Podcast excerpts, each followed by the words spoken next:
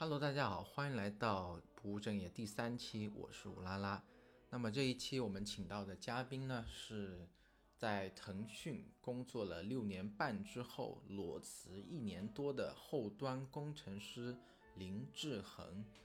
那么志恒他其实是一个很很 geek 的人，呃，他写博客，记录自己的日常，包括自己玩的游戏、看的电影，做一个总结。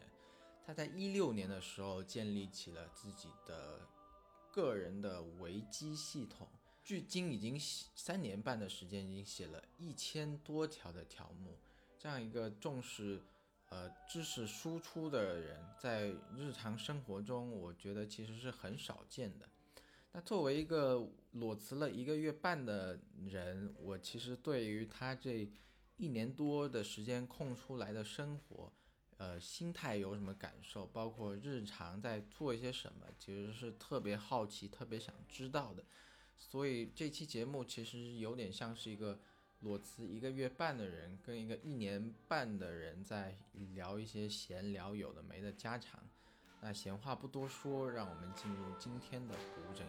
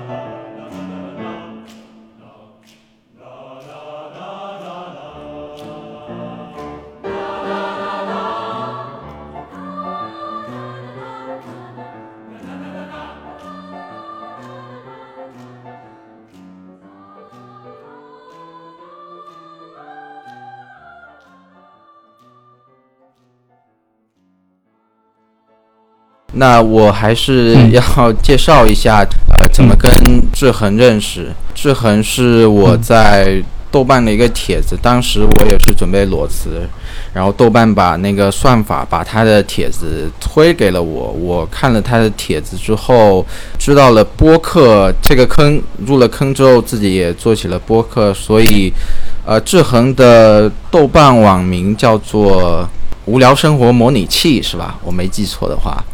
看了也是看了他裸辞的故事之后，入了播客这个坑，也做起了播客。做播客的时候，我就特别想哪一期一定要采访一下他，跟他聊一聊。那也请那个志恒你介绍一下自己吧，就是你裸辞前后的故事，还有目前主要是在做什么，在家里。啊，好的，那听众朋友大家好，我叫林志恒。那我在去年八月从腾讯离职啊，是裸辞。裸辞前的话，我是腾讯的一个后端工程师。裸辞后呢，那做的事情就就比较漫无目的了。先去日本烂了一下，然后就多花了一些时间在补足一些基础的技术啊，然后了解一些商业、金融、政治上面的东西。总的来说，裸辞这近一年。可以说是相当的比较漫无目的吧，可能有什么兴趣就去了解什么，这样子一个状态。对，那你为什么选择在鹅厂裸辞呢？因为，呃，你豆瓣里有说，包括你的 Telegram 上面写的是，你的名字是 Detail Matters，对吧？对。这个跟你从那个鹅厂裸辞是有什么关联吗？你可以讲一下吗？那从鹅厂裸辞的一个原因就是说。呃，就觉得工作上面就是比较乏力吧。那毕竟大厂他人很多，那每个个体，那作为一个螺丝钉，可能你能造成的影响其实是比较有限的。那那就是长久工作下来，就觉得工作其实没有什么价值，往往就是工作上面的负担，比如说加班重啊，然后工期紧啊，这种又会影响你挖掘探索其他领域的一些时间。那另外一个原因就是说，可能我我我是一个相对有完美主义的人，那我觉得工作上的混乱对我来说其实是是比较耗我的心心力的，间接促成我从腾讯离开。呃，你现在就是这一年时间啊，因为你说你裸辞已经一年了，对，呃，我裸辞现在是还没到两个月，快两个月了。呃，就我来说，反正我已经是因为刚才也跟你聊，你说你不会做自由职业嘛？第一个就是因为你发现还是去大厂赚钱会比较快，然后业余时间你会搞一下自己的副业。但对我来说，有另外一个很重要的原因就是，我发现我是真搞不了自由职业，就是这个时间安排啊，就突然有一天你自由了，一天二十四小时你自己操控。呃，对我来说，那个东西会就是那种恐惧感会往复的来，不知道你会不会这样？发现我自己是做不了自由职业的。怎么样的恐惧感呢？你突然间你要对你的时间安排负责，包括像你的 blog 里面说嘛，就是经常会有，比如我工作个一两个小时，我觉得我累了，我需要打一下游戏，或者是我需要。嗯，刷一下抖音啊，我需要看一点其他别的东西啊，然后时间可能就过去了，结果发现你可能一天的进度永远都是，呃，没你计划上计划的那么好，对，就会这种情况。嗯，我不知道你会不会有这种感觉。呃，那我有一个感受就是说，那我我我其实衡量过我在。自由，呃，我在没有工作的时候，就是的时间投入，那我感觉它总体来说是，我认为我在做有价值的事情的时间，那会比工作会长一点。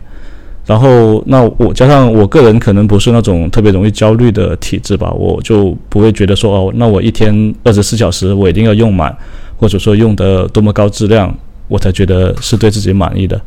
那我觉得可能比自己以前做的好，比如说我今天少花一点时间在娱乐上，然后我多专注了一段时间啊，那我觉得就可以满意了。所以自由职业对我来说，这个时间上的把控感还是会会强一些。对，那所以说，呃，你是已经建立了自己一套正反馈的系统是吗？我觉得可能在时间利用上这块倒没有建立怎么样的机制。对，但是可能在我的那个 Wiki 那套系统上面是有这样的正反馈的。嗯，那那简单说下背景啊，就是说我我现在是做了一个个人的知识库嘛。那这种知识库的话，就类似于用印象笔记啊，会用 Notion 之类的，那做一套自己的个人的维基。那这个事情呢，就就我大概是从二零一六年搞吧，然后搞到现在已经写了一千多篇的这种条目。那做这个东西给我的感受就是说，就是说它它其实是一个正向反馈的系统。那比如我想做这个维基的时候，那我当时的想法是说啊，那我这里要记一些我后面就是能用得上的。那比如说我学了很多技术，对吧？那这门技术一两年后可能我已经不太记得了。那我需要有一个维基，我需要写一些东西，能让我在未来就快速的重新拾起这门技术。那我就这样去做了，然后我就写了很多东西，然后我后来发现我写的越多，对吧？一个是对我知识的掌握上面有帮助，然后另外一个就是对未来的我是实际上有用的。那比如说我需我需要去去看这门技术，或者说我其实还写了一些就分析我个人情绪的一些一些帖子。那未来我遇到同样的情况的话，我会去看一下以前的我是怎样做的。那如果说看了这个过程之后对我产生了帮助，那我觉得这件事情就越能促进我继续去写这个危机，就形成这样一个反馈的系统。对我，我看了你维基，我觉得，因为你不仅写技术嘛，你呃基本上还有比如说游戏，比如《空洞骑士》、茶杯头的测评，还有你的电影。对我觉得写维基对你来说就是你的正念冥想。对我自己会坚持每天写一点私人的日记，还有我会坚持每天冥想个十到二十分钟。就是我我有时候觉得嘛，就是写作其实是就是一种交流，就不管说你写的是日记，还是维基，还是写博客，还是写公众号，那写日记跟写维基，那其实是跟未来的你做一个交流。那你可能会想，未来的我，那到底需要怎么样的信息？那或者说，你写日记也是一个你自省就是的方式，观察你自己。那写博客也是也是一种对你潜在潜在观众就潜在的的用户的一种交流。所以我觉得这种交流感其实会会会使得整个人会相对更充实一点。对，那你在裸辞这一年，嗯，主要是做了什么呢？有你有觉得什么东西时刻对你来说其实非常重要？这一年里面，那这个很惭愧的说，我觉得好像没有。就但是就是回回头过来看的话呢，就是说会觉得。对比裸辞之前的自己，那可能在知识面上会更广一点。那比如说，我可能大致也入门了一些政治上的、国际形势上的理解，然后对一些金融、财经的知识也有一些粗略的入门。但是这种就是很难说，就特别有成就感，或者觉得自己好像做了一件很大的事情这样子。张小龙在他的那个微信公开课说的，他说。现在的很多 App，比如说某音啊这种，它其实主旨是在争夺消费者的关注时间。他说这一点我特别认同，就是他说这个其实跟科技的目的是背道而驰的。就你科技的话，你其实是为了让人更有效率，对吧？比如说沟通更方便，做某个事情更更简洁。但是现在就是。这样子的一个大环境，大家都在讲一个用户停留在你这个 app 的时间。对，我不知道你知不知道有一些互联网公司，比如说，它主打那个运营，就是运营课。呃，他的观点就是现在是一个产品时代变成了运营时代。就是你产品上面其实已经没办法做出很多那种 blow your mind 做出那种东西，现在就是一个运营的时代，就是要抢用户的关注点，抢用户的粘性。对，但是其实这一点我是不大，我自己是有有点抵触的。对，我不知道你作为一个程序员，作为一个圈内人士，你怎么看这个事情？那首先，那你刚才提到的第一点嘛，那就是说抖音、快手在在浪费，某某种程度上叫浪费用户的时间，对吧？成瘾性。呃，那这个事情我其实我的观点不太一样，就是说我觉得抖音、快手它本质上是是提升用户去消费内容的效率。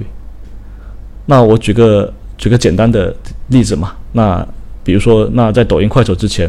那用户他需要，假如说他需要听一，他需要看一个故事，对吧？那假如说哦，可能是电视剧，对吧？那他可能需要去去按优腾嘛，也就是按协议腾讯或者优酷，对，上面去看一个电视剧。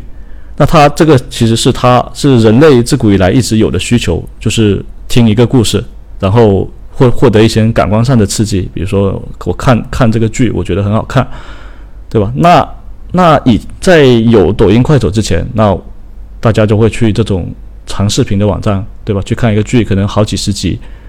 但是其实到了抖音、快手这个时代呢，那有些人他就直接不看这个电视剧了，他就在抖音上面哦看一下那个别人做的这个每一集的这个重点讲解，那他就很快就能把这个剧看完了。就是我的观点就是说，抖音、快手它其实是在满足人们。听一个故事的需求的前提下，他又把这个这个听故事这件事情的效率做到了极致。就是每一个短小的故事，比如说一两分钟，那它就就非常戏剧化，就非常有意思，非常夺人眼球。那那那看的人就就自然就很快就享受到了这种听故事的过程。对，这就是我觉得他们革新的地方。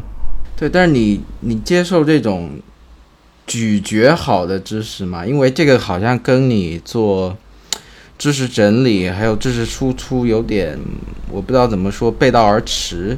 就是这种信息，它其实是已经别人吃过了，等于说是二手信息。对，但我觉得那本质上可能用抖音、快手，那更多的是娱乐嘛。就就抛开它的成瘾性不讲，那如果说纯粹是娱乐的话，这种效率的确是比较高的。而且就对于现代生活，那大家都非常忙，那有碎片时间去刷，那它相对对心智上的负担也是比较轻的。对，但我本本人我其实并不是特别喜欢花很多时间在看这种东西上面。那如果说是像学习那种过程嘛，那这种是看抖音、快手这种快餐类的视频是没没办法，就很短短时间获得那种学习的体验的。我觉得，你刚才说了，呃，大公司是螺丝钉，那你后面还会去大公司吗？呃，大概率还是会，大概率还是会，就毕竟年纪上来了嘛，然后那也要养养养家糊口啊，还要面对一些现实的问题啊。那大公司肯定是风风险相对小的一个选择吧。我们说了很多形而上的东西，我想，对，我想问你一个比较落地的事情，你你怎么评价你的老东家呢？评价老东家，那这个可能又相对没那么没那么接地气吧。啊，总体上，那腾讯是一家这种他在人文关怀上做得非常好的公司。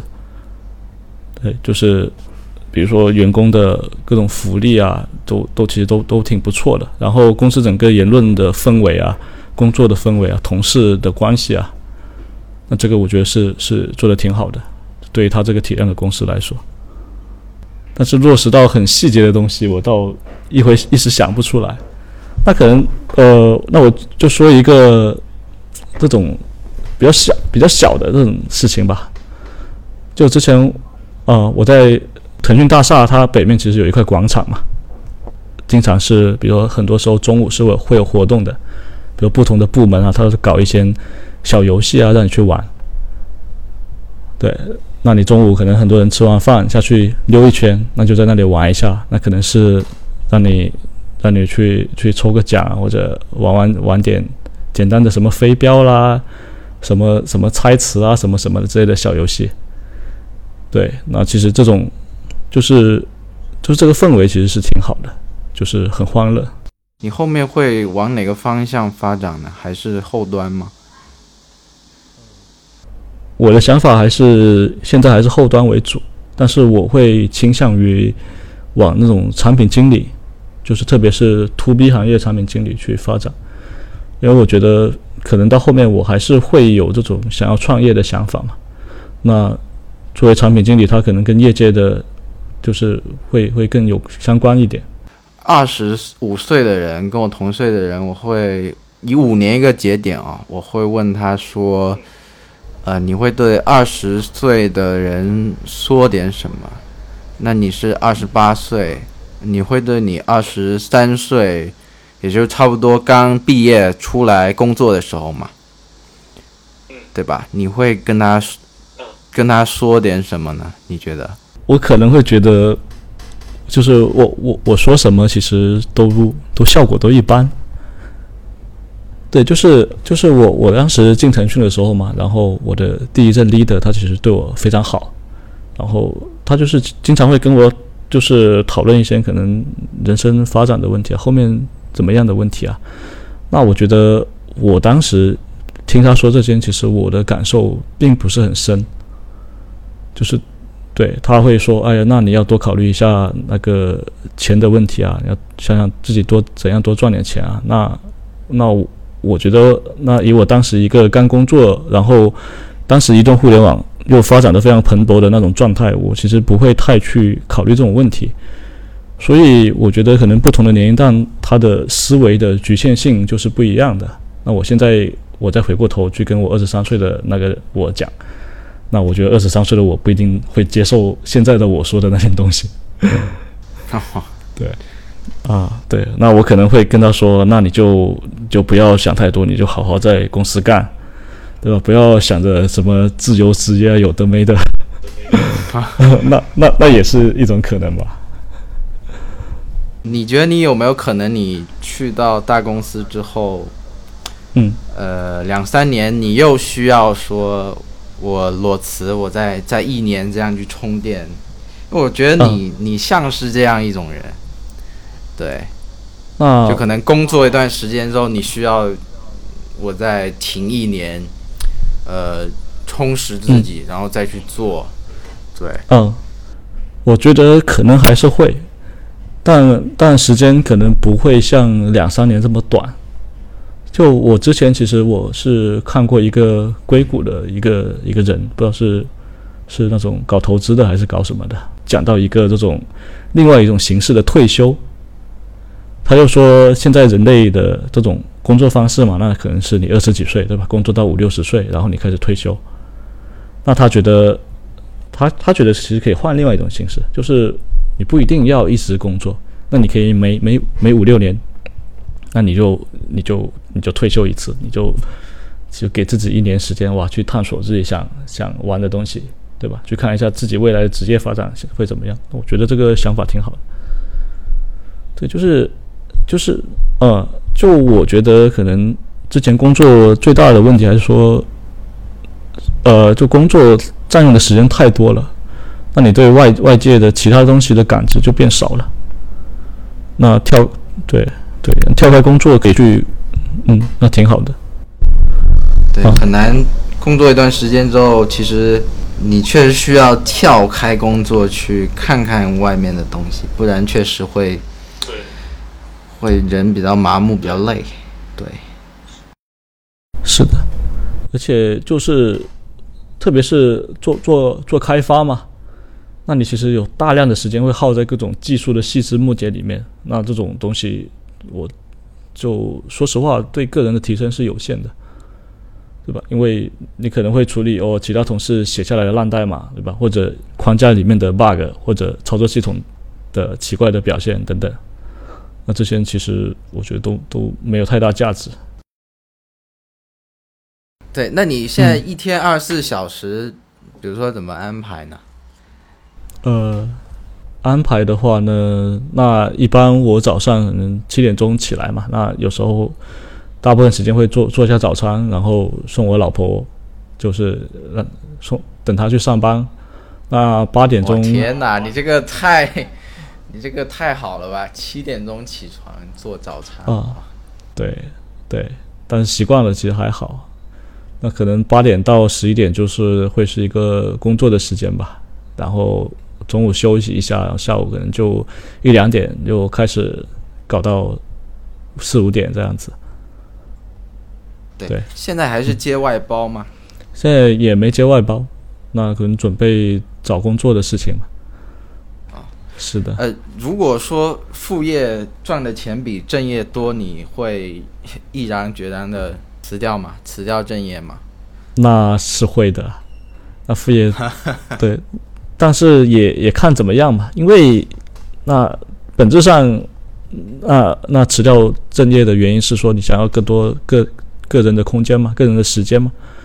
那假如说副业它也是一个非常耗时间的，甚至比正业还惨，那那这个意义就不大了。对我发现中国人还是不大接受得了，就算还是比较少数的，因为稳定性这个问题。就还是牵扯到，比如说社保呀、医保呀，还有房子怎么来，类似于这种。但另一方面，我又觉得你二三十岁想这些东西，好像因为你现在想未来的事情，你肯定是局限在你现在的情况嘛。你觉得未来肯定会发展的趋势会跟今天一样。嗯，但是后面我说实话，我觉得真的很难说，所以这一点我也跟我女朋友探讨过，她就是很不接受自由职业这种东西，她觉得她没办法，比如说社保啊这种东西，是她很看重的一个东西，对，就是必须要有一个大机构。对，但总的来说，现在社保代交应该是很方便的事情了。对，就是说，我觉得一个人可能他他想去做自由职业，那会有，就是那你面对一个巨大的不确定性嘛，就会很犹豫。但是其实把这些东西都一一拆解出来，然后去做就好了。就社保社保需要交，那就看一下怎么交嘛。嗯嗯。而且我觉得人都得有一个自己的副业。就有自己一个怎么说，有自己一个小小的东西，你能够投入进去，然后能够拿出去跟世界交互吧。我我是这样想的，对对对。无论你是无论你是程序员还是其他东西，所以做这个播客也是也是这样一个初衷，就是我自己有一些问题，我想找其他人聊一下。对，嗯，那我觉得其实做播客这块，我感觉你的这种动手的速度也太快了。啊从你自己听真的不快。啊、你自己听播客也就最多几个月吧，对吧？啊，对，我听我开始呃是这样的，我中间还有一段没说，就是我是四月份辞职嘛，然后辞职了之后，我因为呃钱的原因，就是有某个行业它是专利，我不知道你知不知道，就专利事务所这样一个行业，然后它有一个工种叫专利工程师，它就是需要。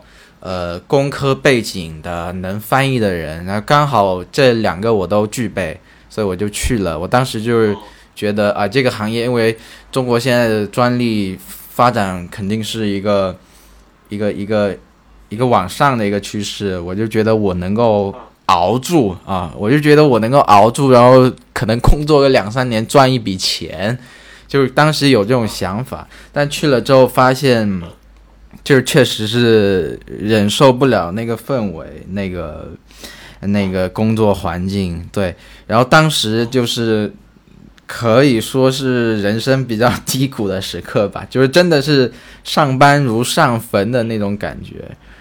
对，所以我是四到五月开始听播客，因为我们上班是八个小时，基本上同事都不会交流的，很少交流，可能一天就说对，特别恐怖，就是一天可能就说一两句话那种，就是因为他工作量很大，你需要翻译，把就是中翻英，就是一直在那敲，一直在那敲，然后我呢，就是每天去那就是八个小时，我都是戴着耳机听播客，对，然后那个时候就开始对。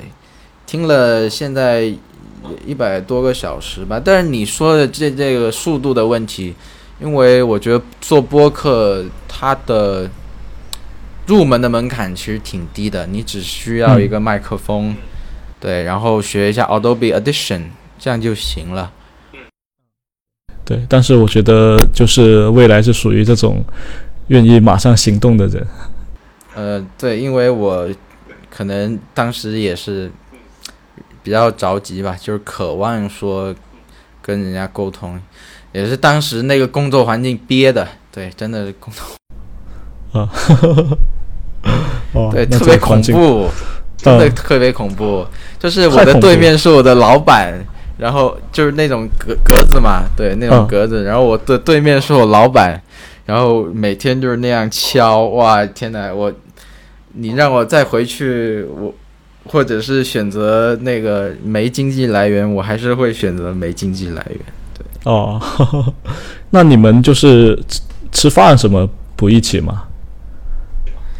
啊，吃饭我嗯跟同、我会就是尝试跟同事一起吃饭，一起聊嘛。嗯。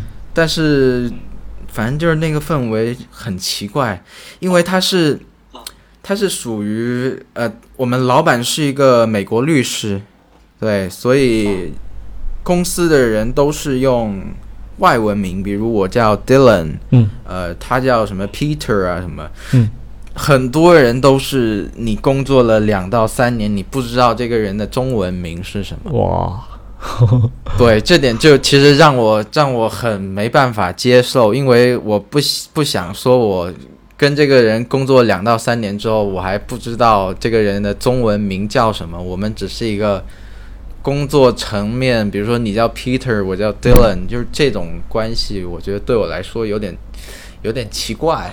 嗯嗯嗯，是的，感觉这个氛围还是挺压抑的这种感觉。呃，对，现在中国这个专利其实，呃，第一氛围很压抑，第二就是有很多奇奇怪怪的乱象吧。我也是进去之后啊，两个月才发现那个，就是发发现这个行业的一些一些嗯东西吧。比如呢？比如说，嗯，专利分三种，它是叫发明型、实用型，还有嗯设计型。